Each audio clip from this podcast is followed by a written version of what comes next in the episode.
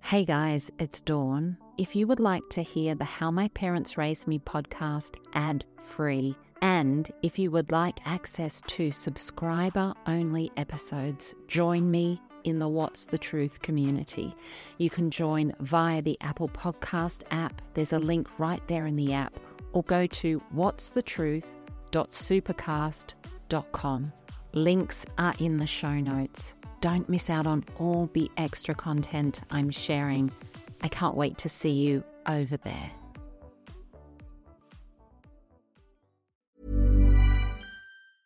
Hiring for your small business? If you're not looking for professionals on LinkedIn, you're looking in the wrong place. That's like looking for your car keys in a fish tank.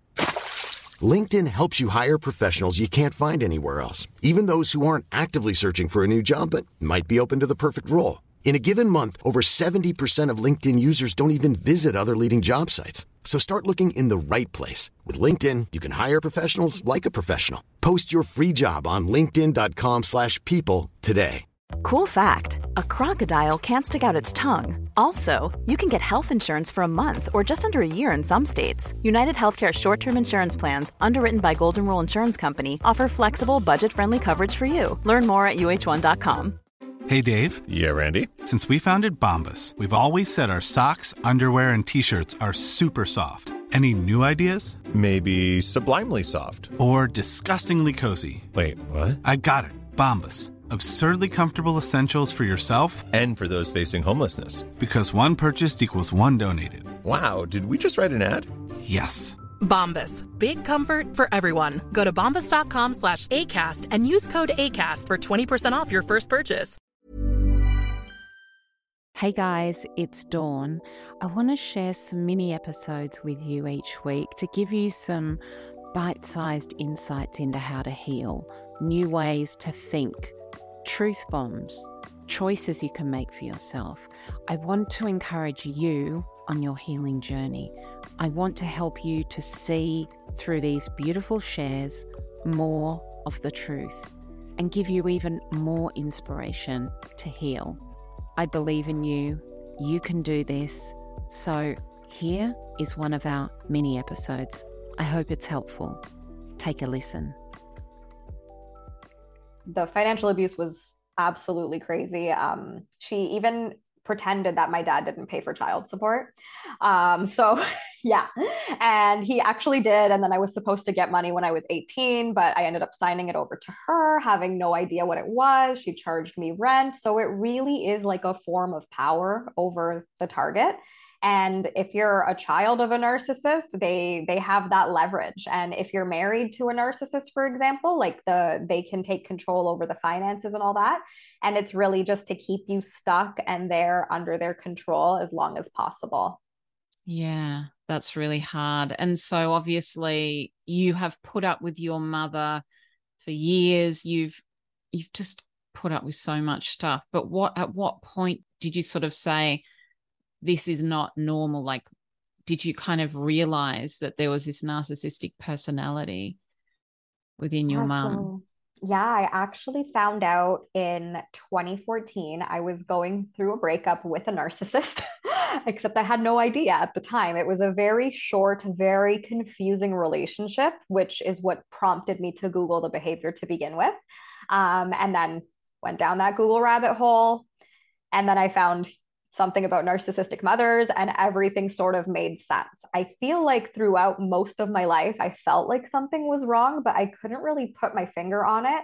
And there were so many people gaslighting me, like just so many people saying, Oh, that's your mother. Your mother loves you.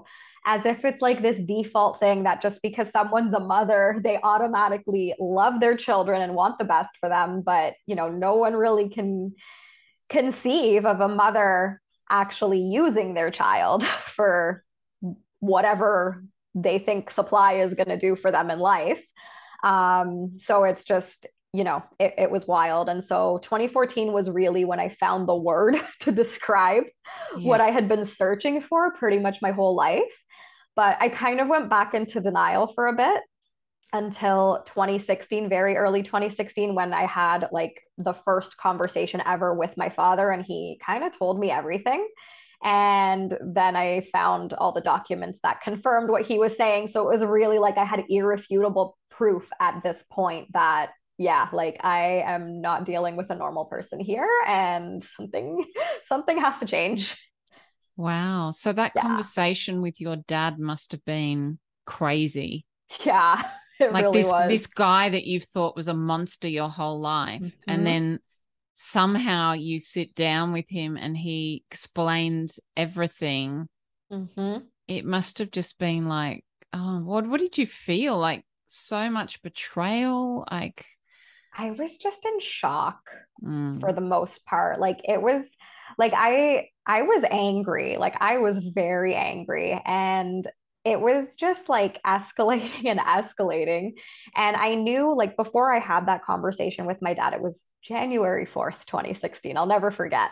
Um, because on New Year's Day, that was the day that I decided I'm I need to move out because she she got mad at me because I put my coat on the chair, which I always did because our closet door was broken forever and I was going to go back out. So, you know, this was a non issue. She starts freaking out on me.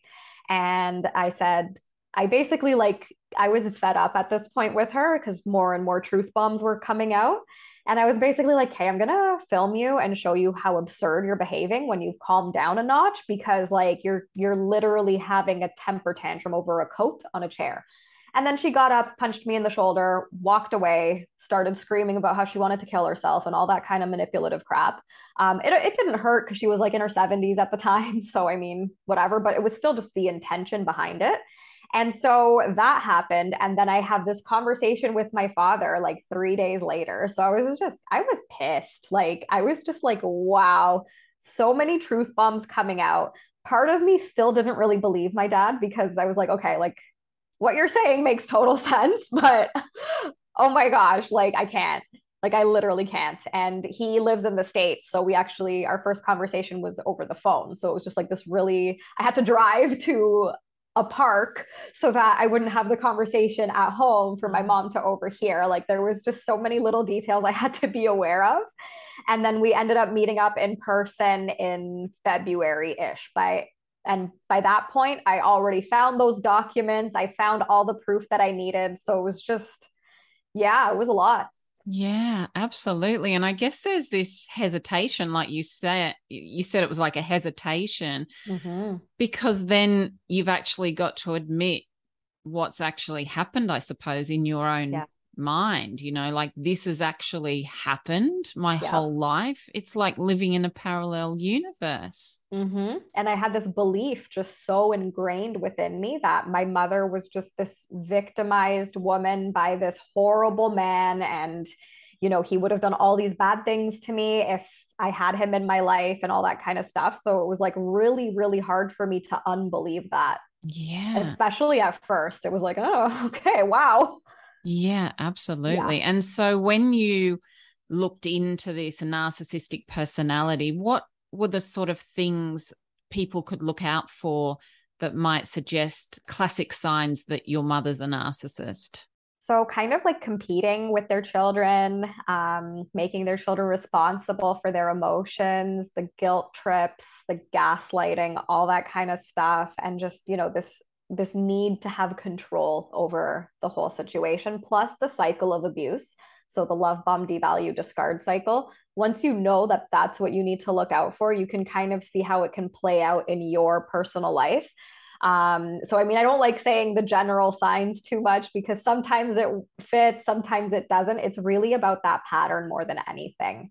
And, you know, that really if it's a mother daughter thing there's like that competitive nature to it and all that kind of stuff. And like they just kind of feel like you're an extension of them. They want you to be a miniature version of them kind of thing. Um, and just so there's there's so many different signs that you could look out for but love bombing devaluation rinse and repeat. Sometimes they don't discard sometimes they do. Um, but yeah just that kind of thing. So the discard part is permanent sometimes sometimes not it can be very subtle sometimes like it can just be like an overnight silent treatment sometimes and then they come back in with love bombing as if absolutely nothing happened so yeah yeah it really depends on what's happening in that present situation. Yes. And do you believe that your mother loved you? No, no. not at all. She no. loved supply. She loved the supply that I gave her when I was behaving the way she wanted me to behave, but no, not at all. Yeah. yeah. And that that must be very hard to come to terms with.